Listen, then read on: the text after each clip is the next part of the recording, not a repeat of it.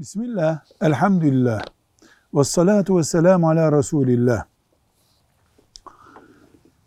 Cep telefonları için büyük bir kuralı aile reisleri evin kurallarından biri haline getirmelidir.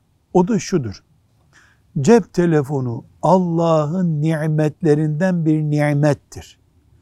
Bu nimeti Allah değerlendirelim diye bize vermiştir.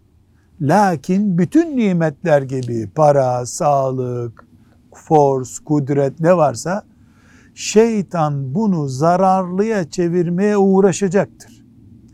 Anneler, babalar, Müslüman mürebbiler cep telefonu düşmanlığı yaparak bunu iyiye çeviremezler. Cep telefonu düşmanlığının anlamı yoktur.